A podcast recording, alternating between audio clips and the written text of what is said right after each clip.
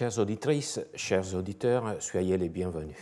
Euh, dans le cours précédent, nous avons essayé de saisir le moment où la pensée romaine sur la justice s'ouvre à la pensée grecque. Une rencontre qui se passe presque à l'abri de nos regards dans l'ombre laissée par le manque de documentation. Au IIIe et au IIe siècle avant Jésus-Christ, Rome est déjà un empire méditerranéen. Cependant, nous connaissons très peu de la production culturelle de l'époque. C'est pourquoi, jusqu'ici, il nous a fallu adopter une démarche inductive, nous efforcer de remonter aux notions générales à partir de quelques occurrences particulières. Pour ce faire, nous sommes allés en quête des plus anciennes traces d'Equitas et de Justitia, à partir d'un gobelet, le Poculum Essentiae, au IIIe siècle, puis dans le théâtre de Plaute, de Terence, dans les tragédies d'Ennius et dans quelques inscriptions juridiques, telles le Senatus Consulte sur les bacchanales. Mais pratiquer l'induction, c'est aussi désespérant que de reconstruire une fresque éclatée en rassemblant des minuscules morceaux. Quand on étudie un concept ancien, quel meilleur guide que d'en avoir déjà une définition de la part des anciens? C'est posséder le fresque, la fresque elle-même sans nécessité de la reconstituer. La voie la plus simple pour comprendre l'équité serait donc d'en avoir une définition romaine Cicéron nous en offre une, plus qu'une à vrai dire, mais sa définition est très complexe parce qu'elle s'inscrit dans une théorie plus large aux nuances philosophiques. En outre, elle ne se laisse pas déchiffrer qu'après un démontage minutieux de ces éléments.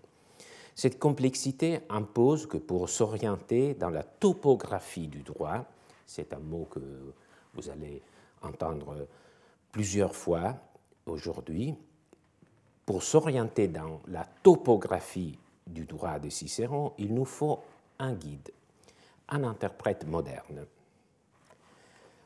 Jean-Louis Ferrari, dans un article paru en 2007, le droit naturel dans les exposés sur les parties du droit des traités de rhétorique, en a donné l'interprétation la plus persuasive. Je la suivrai de près dans ce cours avec quelques compléments. Ce 5 mai, Jean-Louis Ferrari aurait fêté son 73e anniversaire. Et beaucoup d'entre nous lui auraient exprimé leur amitié. Aujourd'hui, ce cours lui rend hommage, rend hommage à son souvenir, car suivre de près son interprétation de Cicéron signifie aussi revivre la maîtrise herméneutique de ce grand savant. Sa personnalité sera l'objet de plusieurs initiatives, et en particulier le 16 septembre prochain, euh, une rencontre organisée par plusieurs institutions à la vie desquelles Jean-Louis Ferrari avait contribué sera coordonnée par l'Académie des inscriptions et belles-lettres.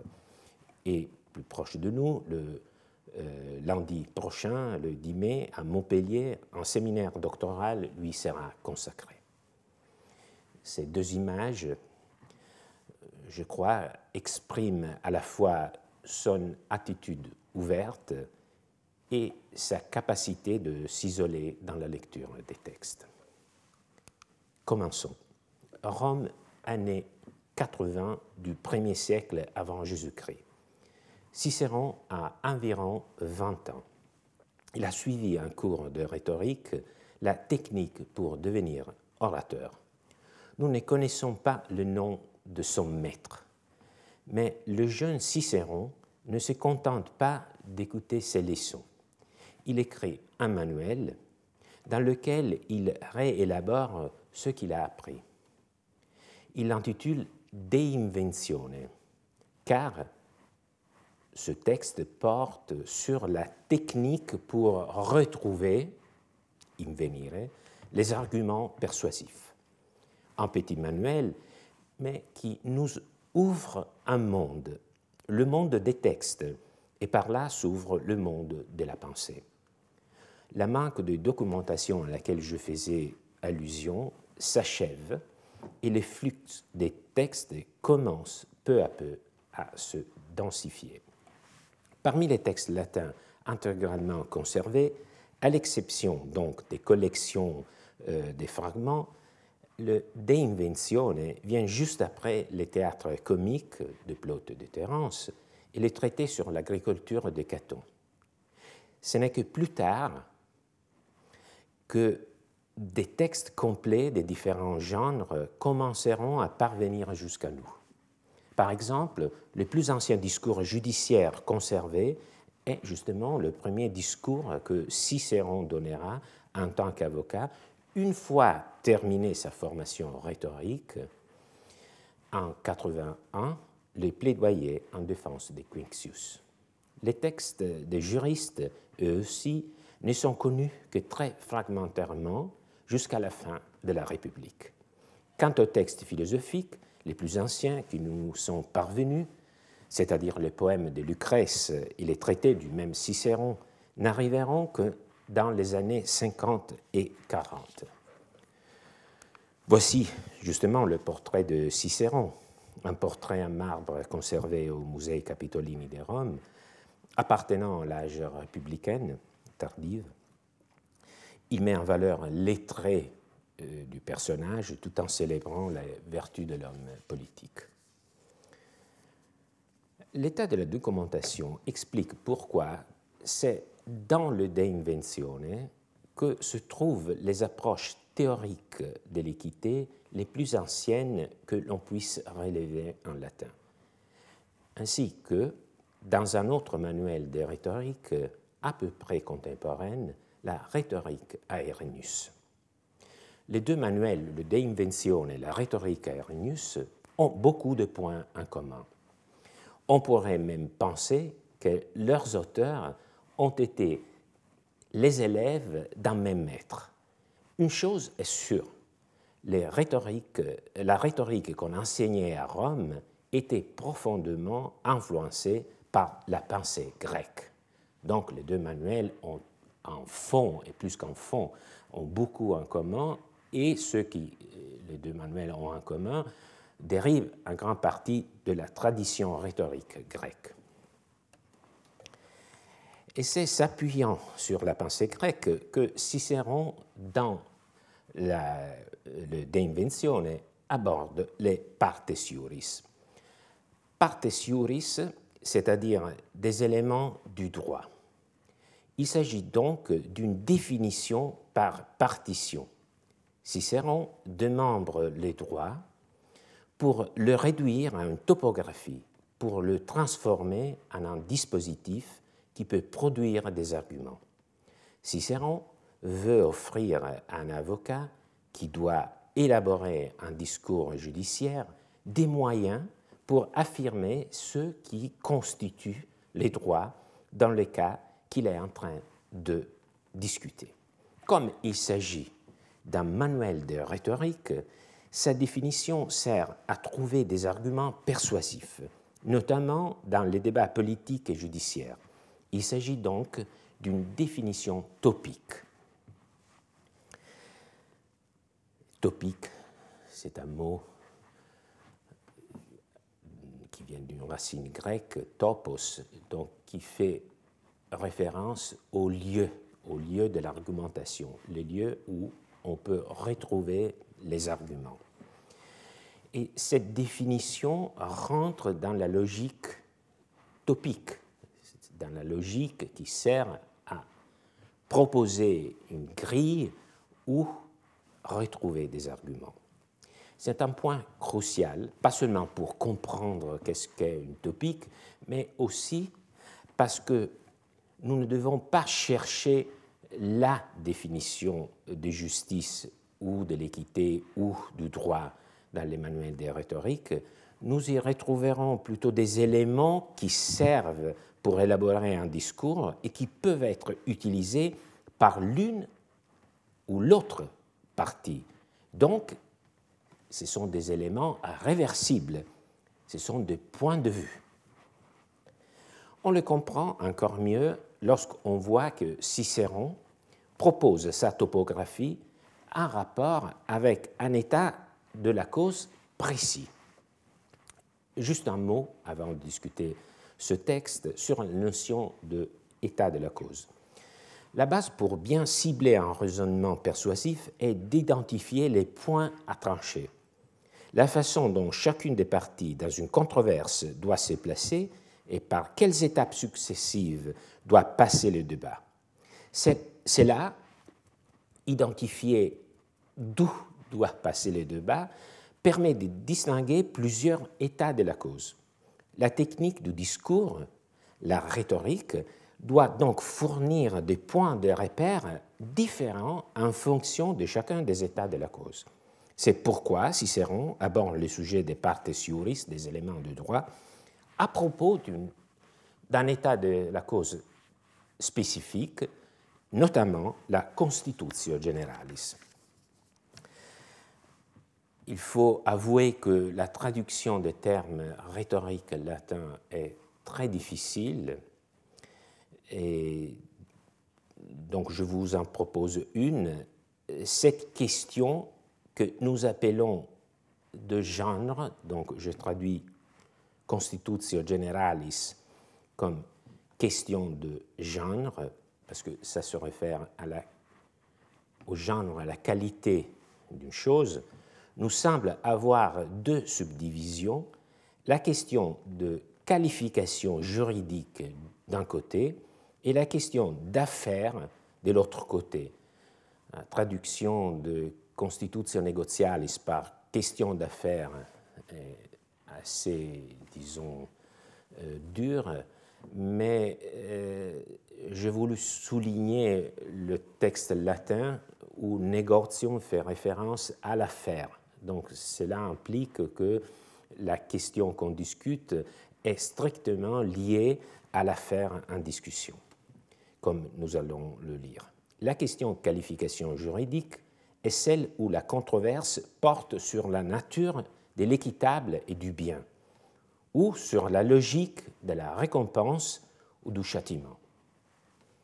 La question d'affaires est celle dans laquelle on considère ce que le droit est selon la coutume de la communauté et selon l'équité.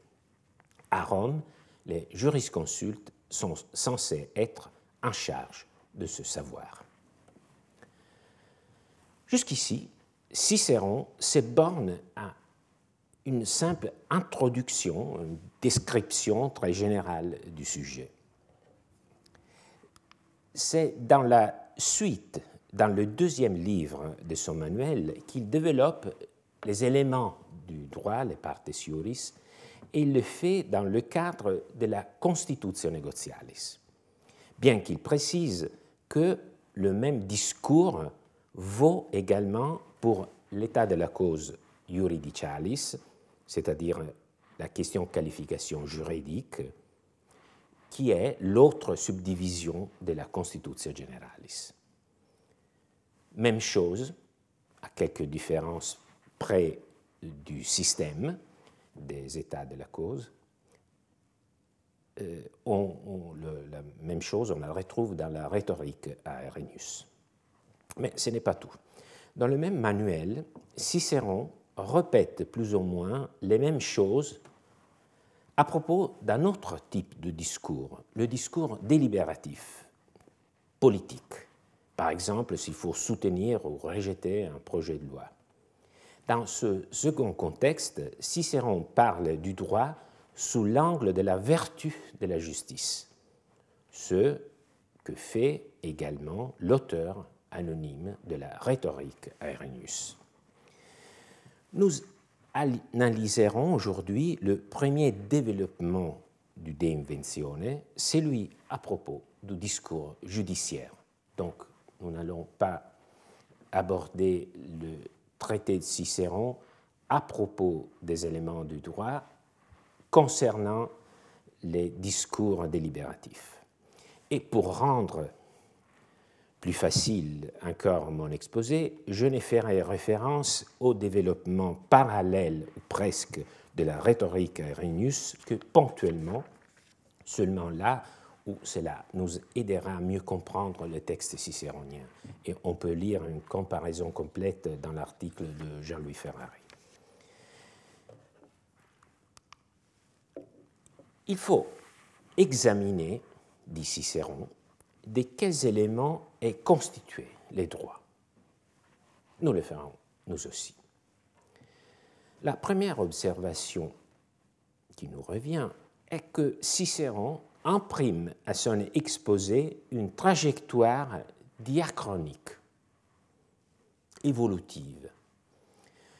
Les iuris partes, les éléments de droit, ne sont pas juxtaposés, mais regroupés selon un schéma évolutif allant de la nature à la loi, en passant par la coutume, chaque élément se transformant dans le suivant.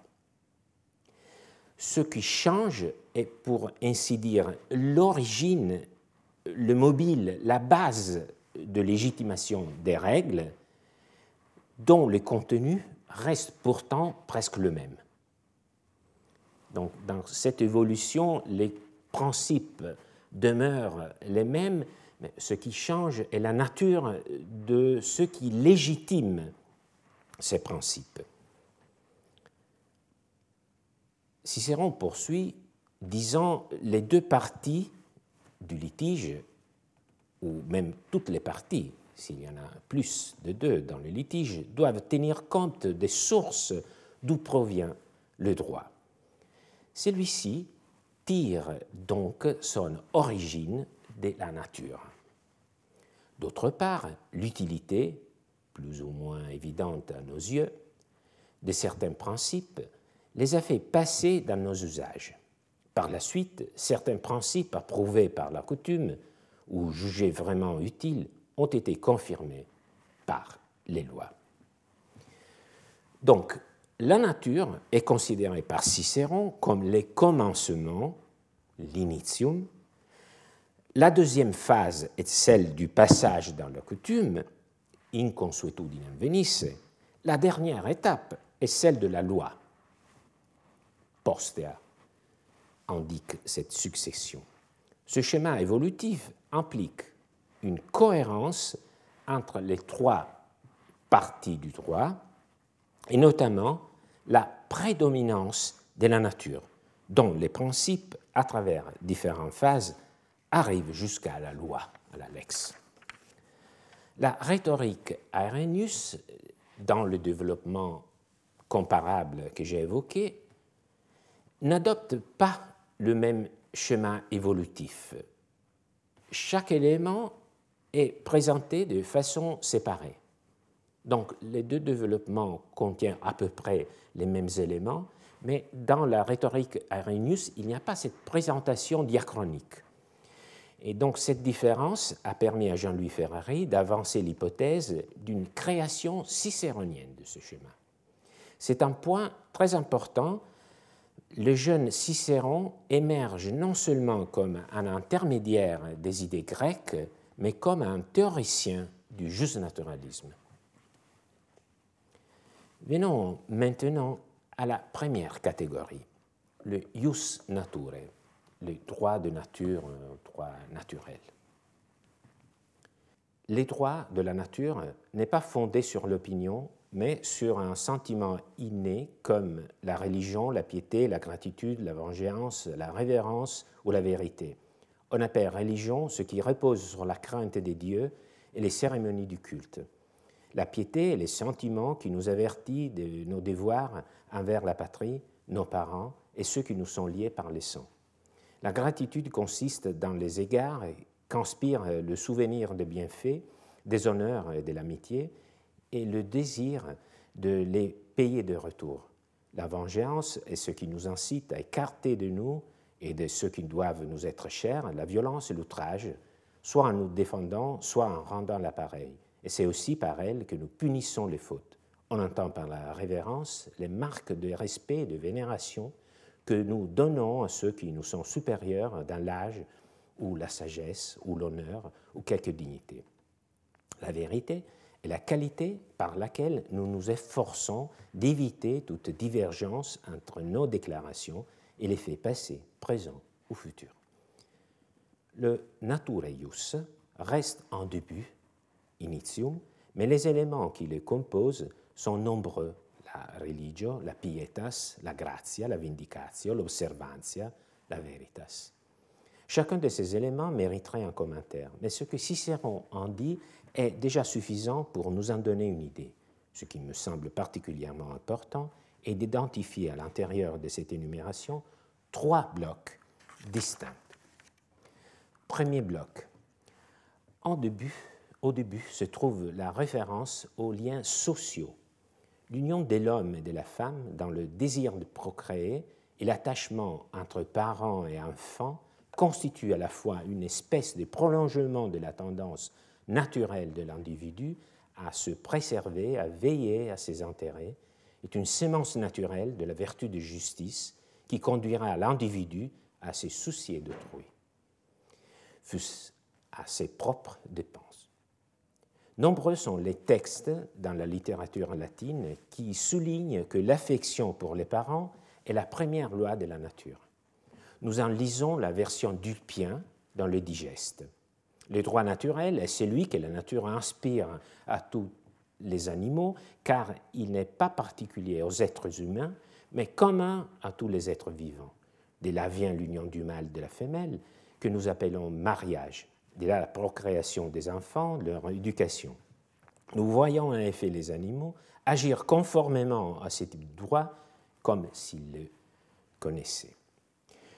D'un point de vue philosophique, l'expression peut-être la plus claire de cette théorie de la formation du sentiment de justice se trouve dans le livre cinquième du De Finibus de Cicéron et reprend l'enseignement d'Antiochus d'Ascalon lui-même fortement influencé par la théorie stoïcienne de l'oikaiiosis.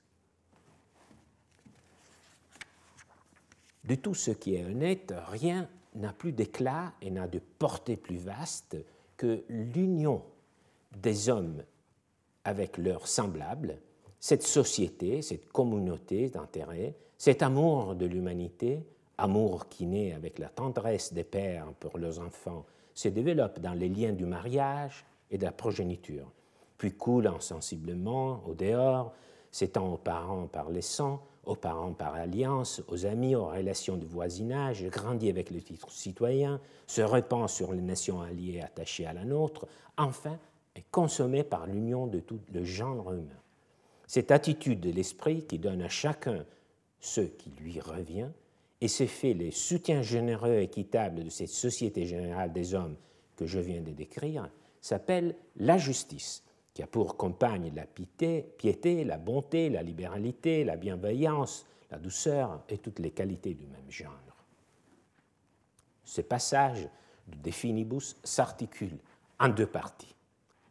Je souligne souvent la structuration des textes, parce que d'abord, il s'agit d'une perspective de lecture euh, que je trouve très intéressante euh, personnellement, mais aussi parce que je trouve que tout ce qui fait l'intérêt de, la pensée des Cicérons est que les contenus est formellement présenté dans une structuration de l'expression qui fait que sa pensée prend le, je dirais, l'allure d'un calcul. Et donc, euh, c'est vraiment un critère euh, par lequel on peut prendre des décisions. Alors, dans la première euh, partie du texte, Cicéron présente une description de la société dont les cercles se répandent comme les vagues à partir du centre, qui est constituée par la relation entre les êtres humains et leurs enfants, et qui s'élargit progressivement à l'humanité tout entière. La deuxième partie du texte lit cette description aux liens sociaux, lit cette description des liens sociaux à la définition de la justice. La justice, dit Cicéron, est l'attitude de l'esprit, je répète, qui donne à chacun ce qui lui revient et c'est fait le soutien généreux et équitable de cette société générale des hommes que je viens de décrire. C'est une perspective cohérente avec ce que nous avions lu dans Aristote, la rhétorique et, dans, l'éthique à Nicomaque. Euh, mais ici, Cicéron est plus précis. Il nous dit qu'à partir de cette configuration de la société, la justice possède deux composantes. Nous y reviendrons. Continuons notre commentaire du De Inventione. Nous avons vu que le premier bloc fait référence, selon Cicéron, au sentiment inné des êtres humains, pour ainsi dire, à leur biologie.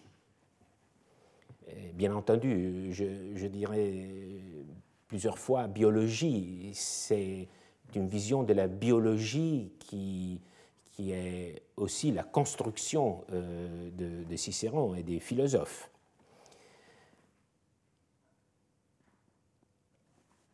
Ensuite vient la référence à la gratitude. C'est le deuxième bloc. La gratitude de la vengeance. Il s'agit bien entendu de la justice corrective, des principes qui régissent, euh, régissent les échanges, les contrats, les délits. En d'autres termes, dans le bloc précédent, on parle de valeurs, de devoirs comportements qui dépendent de la nature humaine, même et des liens qu'elle crée entre les individus. Ici, en revanche, on parle des relations volontaires ou involontaires dans lesquelles on entre sans que cela présuppose des liens préalables. Il s'agit, bien entendu, de la justice, comme je l'ai dit, corrective ou rétributive, dont nous avons parlé dans nos derniers cours, euh, nous appuyant sur la définition de l'éthique à Nicomaque. Et comme on peut l'attendre ayant lu l'éthique à Nicomaque, vient ensuite la justice distributive sous forme de révérence.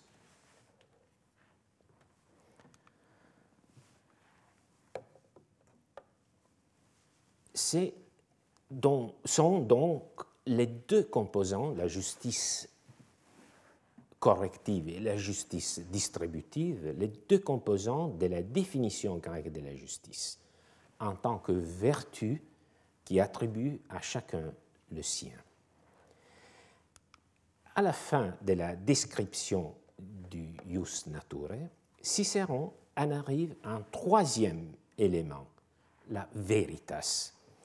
Il s'agit de la loyauté, de la fides, une notion qui implique un réseau complexe de concepts, croyance, crédibilité, confiance, crédit, loyauté, attestation, certitude. Bref, il s'agit de la capacité à tenir ses engagements. Il y a alors trois blocs principaux qui constituent le droit des natures. Le premier naît de la biologie, de la biologie même de l'homme, de l'aptitude à se défendre et à procréer. Le second bloc concerne les relations bilatérales ponctuelles et prend la forme de la justice rétributive et distributive. Le troisième bloc est basé sur la vérité, la loyauté. Si je ne me trompe pas, ces trois blocs correspondent à la définition tripartite de la justice que Cicéron proposera 40 ans après dans les traités sur les devoirs, où il dit que la justice consiste dans la sauvegarde de la société humaine, dans l'attribution à chacun de son dû et dans la fidélité aux engagements conclus. Donc, Cicéron est resté fidèle au schéma qu'il avait proposé il avait presque 20 ans, dans le De Inventione. Avançons avec Cicéron même dans les commentaires du texte. En dépit de la richesse considérable du contenu du euh, Natureius, Cicéron remarque que le droit des natures hein, n'est fait que poser les bases sans constituer en aucune façon une source de droit proprement dite. Ce statut particulier de natura explique qu'il ne puisse guère apparaître dans l'argumentation du discours judiciaire et en particulier dans la Constitution negotialis, si ce n'est à titre que à titre de comparaison ou pour une amplification. Dans la topographie cicéronienne vient ensuite la coutume. Le droit coutumier est considéré comme ce que le temps a consacré par les consentements communs de tous sans la sanction d'une loi. Il y a là certains principes de droit qui, au fil du temps, sont devenus absolument certains. Parmi les nombreux droits de cette espèce, ce sont ceux que les prêteurs ont pris l'habitude de faire figurer dans leurs édits, qui sont de loin les plus nombreux. D'autres catégories de droits sont même devenues, avec la coutume, certains comme le pacte, la parité, les jugements antérieurs. Un pacte est un accord entre différents individus qu'on regarde comme si juste qu'il a le droit de l'exécuter. La parité donne un droit égal à tous, un jugement antérieur est la décision déjà rendue par une ou plusieurs personnes. Après une définition unitaire, celle du droit coutumier considéré comme ce que le temps a consacré par les consentements communs de tous sans la sanction d'une loi, cette section est elle aussi divisée en deux blocs. D'abord, il y a des règles juridiques. Ensuite, il y a des modes de production du droit. Les unes et les autres sont basées sur la coutume. Des nouvelles, euh, les règles sont en soi des normes. Ici, Cicéron rappelle que beaucoup ont été insérés dans l'édit du prêteur. C'est un témoignage important et trop souvent sous-estimé. Il nous montre que dès le début du premier siècle avant Jésus-Christ, non seulement l'édit était très développé, mais qu'il avait déjà une longue histoire derrière lui, comme le montre justement le fait qu'on le met en lien avec la coutume. La référence à l'édit du prêteur qu'on lit ici nous permet de mieux saisir le dispositif cicéronien grâce à un parallèle avec un texte d'Ulpien. Rappelons brièvement l'exposé de Cicéron jusqu'à ces points. D'abord, il y a le droit de nature. Ensuite, certains principes entrent dans la coutume, et notamment dans l'édit de prêteur.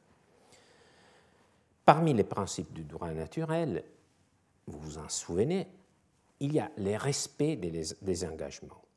C'est exactement de cette idée que s'inspire ce commentaire très célèbre d'Ulpien à propos, à propos de l'édit du prêteur, qui donne protection au pacte. L'équité de cette clause de l'édit est naturelle. Qu'y a-t-il de si approprié à la loyauté humaine que de maintenir les engagements qu'ils ont pris entre eux? Il est clair, Ulpien fait le parcours à rebours par rapport à Cicéron. Il regarde sous la surface de l'édit le principe sous-jacent du droit naturel, la fidesse, le respect des pactes, il les voit sous la surface de l'édit il est également remarquable qu'Ulpien n'utilise pas le terme de droit naturel, mais celui de equitas naturalis. Revenons au de invenzione, au droit coutumier. Nous avons examiné le premier bloc, qui concerne des principes devenus certains dans leur contenu en vertu du temps. Le second bloc est constitué par les moyens de production du droit. Par exemple, le pactum, qui est habituellement considéré comme contraignant, naturellement, il ne produit pas d'effet valable pour tous les citoyens, mais seulement pour les parties prenantes au pactum. C'est pour ainsi dire le même principe que nous venons de voir dans le dit du prêteur, sauf que Cicéron en parle ici non du point de vue du contenu de l'édit, qui donne protection au pacte, mais du pacte en tant que tel, qui produit des effets contraignants pour les parties. La notion la plus difficile à comprendre ici est celle de par. C'est une expression, un mot qui équivaut à ecum dans le sens de correspondant, d'équilibré. Mais si par est synonyme d'ecum, quelle est sa signification euh, dans ce contexte du De Inventione Cicéron dit par quod in omnes equabile est, c'est le principe qui veut qu'on établisse les mêmes règles pour tout. J'y verrai volontiers, avec Jean-Louis Ferrari, une traduction assez littérale du grec ison, même si je ne pense pas que par ici soit équivalent à ecum et bonum qu'on lit dans le passage parallèle de la rhétorique Arrhenius. Viennent enfin les jugements, enfin les jugements, qui peuvent eux aussi être utilisés pour déterminer, localiser les droits en vigueur. Les textes de Cicéron arrivent ensuite à sa fin ainsi que la trajectoire du droit de la nature, à travers la coutume, il parvient aux lois. Quant au droit issu de la loi, il faudra le dégager des lois elles-mêmes, presque une tautologie. Comme toutes les règles ne sont pas sanctionnées par une loi, cela signifie que le système juridique romain n'est pas entièrement législatif. Cela rend plus saillante la référence que Cicéron avait faite à l'édit du prêteur à propos du droit euh, confirmé par le temps. Cicéron est bien conscient que loi et édit constituent les deux composants les plus importants du droit de Rome, et il arrive à les faire entrer dans son tableau, montrant toute la pertinence de son plan par rapport à la réalité juridique romaine. Une fois cette topographie achevée, Cicéron adresse à ses lecteurs, donc à des élèves de rhétorique, une remarque opérative, un mode d'emploi. Il faut donc examiner tout ce que ces différents parties du droit pourront vous fournir, ou dans le fait même, ou dans une affaire semblable, ou dans une affaire plus ou moins importante. Affaire, vous vous souvenez qu'on parlait de la Constitution Negotialis et fouiller, pour ainsi dire, chacune d'elles pour en tirer ce qui peut servir notre cause. C'est une observation d'une grande importance. Pour bien la saisir, et convient d'adopter les bons points de vue. Cicéron s'adresse à des futurs avocats qui devront débattre sur des questions de droit dans des affaires euh, judiciaires. Cicéron dit que chaque élément de la topographie peut servir sur des niveaux différents, bien entendu, de point de départ au raisonnement, en particulier à travers l'analogie. C'est la démonstration que déjà au début du premier siècle avant Jésus-Christ, les procès s'est décidé non mécaniquement sur la base des réponses des juristes, mais à travers une discussion dont les avocats étaient aussi les protagonistes ce qui a une conséquence évidente, les juristes, en donnant leur avis, c'est-à-dire en euh, ricochet, euh, les juristes, en donnant leur avis, devaient, dans une certaine mesure, être capables d'inclure des valeurs, des raisonnements qui venaient de la rhétorique, sinon leurs avis auraient été démontés, facilement négligés dans les débats judiciaires. Avant de proposer une synthèse de notre parcours à travers euh, le De Inventione, je voudrais vous conduire vers un texte plus tardif de Cicéron, toujours avec l'aide de l'étude de Jean-Louis Ferrari. Au contraire du De Inventione, ouvrage de jeunesse, d'autres textes cicéroniens portant sur la justice et l'équité appartiennent à la période de deux séries de traités philosophiques, donc des années 50 et 40 nous nous arrêterons brièvement sur un texte seulement. Il s'agit des partitions oratorie, dont la date reste incertaine.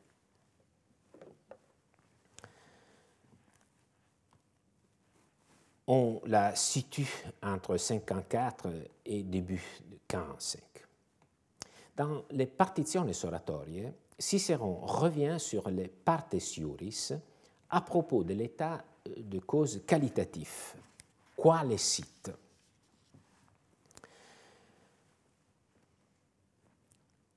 Tout comme dans le De même si c'est dans le cadre d'un remaniement des états de la cause. il commence par dire que le droit se divise en deux parties. La nature et la loi. Il fusionne ainsi loi coutume en une seule catégorie. D'effet, dans ce contexte, la loi est une catégorie qui comprend plus largement, elle est plus large que la même catégorie au même nom dans le De Invenzione. Dans les partitions oratorie, la catégorie des lois inclut, qualifie le droit positif de la cité, coutume incluse. En tant que droit positif, loi et coutume s'opposent au droit de la nature. Ensuite, Cicéron dit que le droit de nature et la loi peuvent concerner les droits divins et les droits humains. C'est comme dire que, par exemple, le culte des dieux est discipliné en partie par des règles de nature innées chez les êtres humains et en partie par des règles établies par la cité. Cela vaut de même pour ce qui concerne les rapports privés. Il qualifie les domaines euh, du droit divin comme appartenant à la religion et les domaines des rapports entre les particuliers comme equitas. Nous voici donc en présence d'une définition de l'équité. Il y a deux sortes d'équité. La première est basée directement sur les principes du vrai et juste, ou, comme on dit, sur ce qui est équitable et bon en soi. La seconde dimension de l'équité consiste dans l'échange réciproque quand c'est un service, on la nomme reconnaissance, et quand c'est un tort, vengeance. Tout cela est commun à la nature et à la loi. Même si Cicéron ne parle que de deux dimensions de l'équité, je pense que vous avez bien reconnu ici les trois blocs qui formaient l'exposé du De Invenzione et qui étaient évoqués dans le De Finibus. D'une part, il y a des principes qui sont à la base de la société à partir de ces, ressorts biologiques. La référence au vrai, qu'on lit dans ce passage, évoque le troisième bloc, c'est-à-dire le respect des engagements, et d'autre part, il y a la justice rétributive qui faisait partie du deuxième bloc.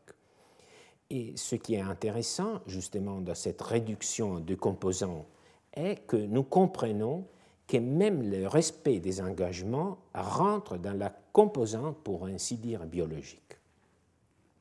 C'est aussi l'occasion pour souligner à nouveau ce qui paraît faire tout l'intérêt de l'exposé de Cicéron, ce n'est pas seulement l'énumération des principes, mais c'est la structuration même, la division en blocs, qui montre qu'il s'agit d'un vrai dispositif argumentatif. Je vous propose donc un résumé de notre itinéraire. Cicéron parle de partes Ce qui l'intéresse est de fournir au futur avocat une topographie pour trouver les droits. Ce sont les lieux visités, ce sont des lieux à visiter, des images, des idées dont l'avocat pourra tirer les principes qui lui serviront pour soutenir sa position. Si sa description concerne les partes sioris, le thème général en est l'equitas, cela dépend du fait que l'équité, l'équitas, constitue les critères de résolution des controverses judiciaires, tandis que dans les controverses délibératives politiques, c'est plutôt l'utilité. Et dans la classification Cicéron, l'équité, l'équitas, représente la justice comprise d'un point de vue objectif. Ce n'est pas la vertu de la justice, qui est une attitude subjective, l'équité est un ensemble de principes. L'équité est aussi une notion générale qui n'a pas un contenu unitaire, parce qu'en réalité, elle s'articule en différentes valeurs selon un schéma tripartite que nous avons évoqué maintes fois. C'est là le point le plus délicat de cette interprétation car il faut bien remarquer que ce schéma tripartite concerne en effet la composante que Cicéron appelle les droits naturels, c'est l'équité en tant que droit de nature. Les trois facettes de l'équité en tant que droit naturel sont d'abord l'ecum et bonum au sens strict, qui est la protection des rapports sociaux, puis la justice rétributive et distributive, enfin la veritas, le respect des engagements. Donc, la nature fonde toute l'équité et à son tour, elle fonde tout le droit. Euh, forme et valeurs sont en harmonie, car les structures de l'équité civile, notamment la coutume et les lois, s'efforcent de ne faire rien d'autre que de donner des formes rationnelles et civilisées aux sentiments innés des êtres humains et à l'exigence de préserver les liens de la vie en communauté. Donc, cette théorie pense l'homme comme un animal qui peut, grâce à sa capacité de parler et de réfléchir, introduire des relations sexuelles relativement monogames, la liberté, la possession naturelle, les besoins d'échange pacifique et de revanche en cas de lésion, l'intérêt à la préservation de soi-même et de ses biens. Coutumes et lois constituent ainsi une imitation de la nature sur le plan juridique. C'est au moins la construction que euh, Cicéron et après lui, les juristes romains, euh, souhaiteront euh, projeter du, du, droit romain. Nous avons ici la possibilité de mieux comprendre donc les contenus de l'équité. Mais surtout, nous comprenons que cela n'a pas de sens de parler de façon abstraite de l'équité. L'équité est établie sur une anthropologie politique qui a fortement influencé les droits romains et par conséquent les systèmes juridiques du continent européen. Notre exposé a déjà absorbé notre énergie, mais je pense que c'est toujours une bonne idée d'essayer de montrer deux minutes les applications d'une théorie, parce que c'est la façon de l'apprendre vraiment. Donc, je conclus très brièvement avec une application pratique de la théorie rhétorique. Dans les Verrines, Cicéron doit démontrer que Verès, quand il était prêteur urbain, a exercé la justice civile de façon arbitraire, en favorisant certaines personnes au détriment d'autres parce qu'il était corrompu. Pour cela faire, Cicéron, entre autres, se livre à une critique de l'édit urbain de Verès. Donc nous avons un cas assez rare, c'est Dieterner qui a bien étudié la critique du droit de l'Antiquité, un cas assez rare de critique du droit. Mais c'est une critique euh, qui vaut justement dans la stratégie euh, judiciaire de Cicéron. Donc, Cicéron commente la clause par laquelle il était prévu que si personne ne présente le testament, donc il y a une succession, personne ne, se présente devant les prêteurs avec euh, un testament, alors dans ce cas, le prêteur peut assigner la possession des biens à celui qui déclare tout simplement être l'héritier. C'est ça la critique de, de Cicéron. Cicéron considère qu'il s'agit c'est dans les dessins de Verès d'une mesure arbitraire interférant malicieusement avec la succession d'un certain Minucius. Lisons le texte. Depuis que le droit prétorien a été constitué, nous avons toujours impliqué ce droit. Si les tables du testament ne sont pas présentées, les prêteurs donnent la possession des biens à celui qui hériterait si le défunt était intestable. Rien de plus équitable, comme il serait facile de le prouver. Mais dans une question aussi habituelle, il suffit de rappeler que tous les prêteurs ont administré leur juridiction ainsi et que c'est un ancien édit arrivé jusqu'à nous comme par tradition. Voyez en revanche comment cet homme l'a réformé. Verès rédige son édit de telle manière que tout le monde comprend qu'il est fait pour favoriser la cause de quelqu'un. Ce quelqu'un, il est vrai, n'est pas nommé, mais sa cause est exposée tout au long. les droits, la coutume, l'équité, les édits antérieurs de tous les prêteurs, il néglige tout cela. Extrait de l'édit affiché à Rome. Donc nous avons ici un document de la juridiction de Verres, nous sommes dans les années 70, et donc nous, avons une lecture euh, d'une partie, d'une clause de l'édit de Verres quand il était prêteur urbain. Si l'on ne présente pas de testament, c'est le début de la clause, eh bien, que dit Verres Qu'il enverra en possession celui qui se prétendra héritier. C'est ça le, point euh, crucial. Celui qui se prétendra héritier. Donc il suffit de se prétendre héritier pour avoir euh, euh, être envoyé dans la possession des biens. Que dirais-je maintenant, dit Cicéron au juge, pour souligner l'arbitraire de cette clause? D'abord, que personne après lui n'a pris des mesures pareilles. Verres lui-même ne conserva pas cette clause dans son édit de Sicile, car il en avait déjà reçu la récompense. Verres publia en Sicile, sur la voie en possession des héritages, le même édit que tous les prêteurs avaient publié à Rome, excepté lui. Pourquoi n'as-tu, Verres, pas voulu transporter ces clauses dans l'édit de Sicile?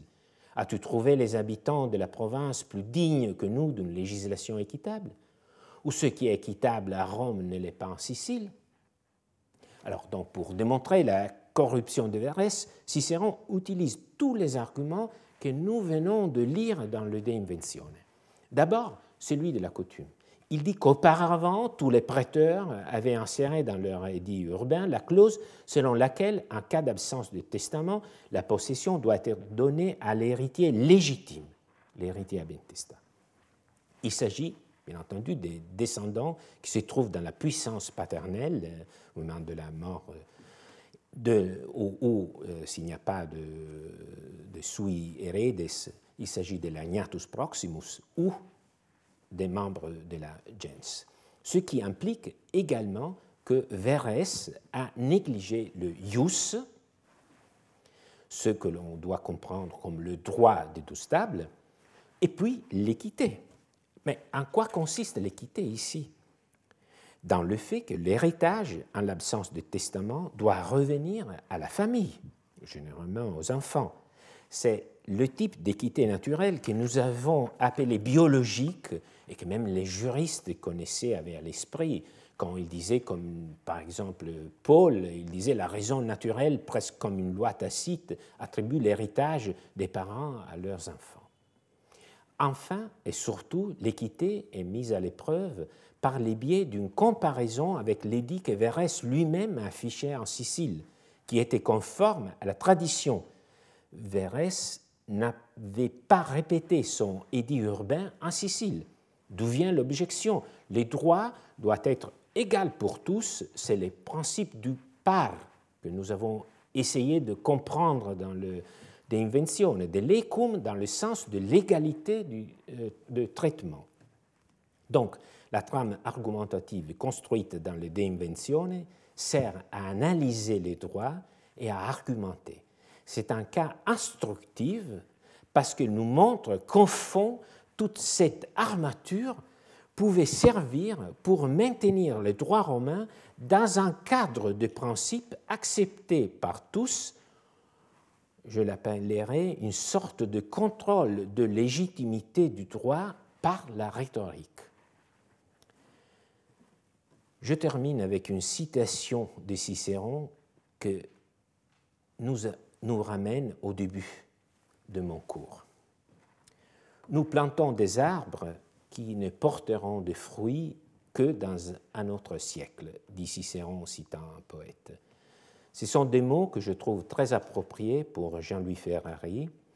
Il était très content de ce qu'il faisait, mais il était aussi convaincu que l'étude du passé est important et que l'effort de chacun donnera ses fruits pour les générations suivantes. Donc, il a montré qu'il avait ce souci qui fait dire à Cicéron pourquoi implanter si les siècles qui nous suivront ne nous touchaient à rien? Je vous remercie de votre attention et à la prochaine semaine.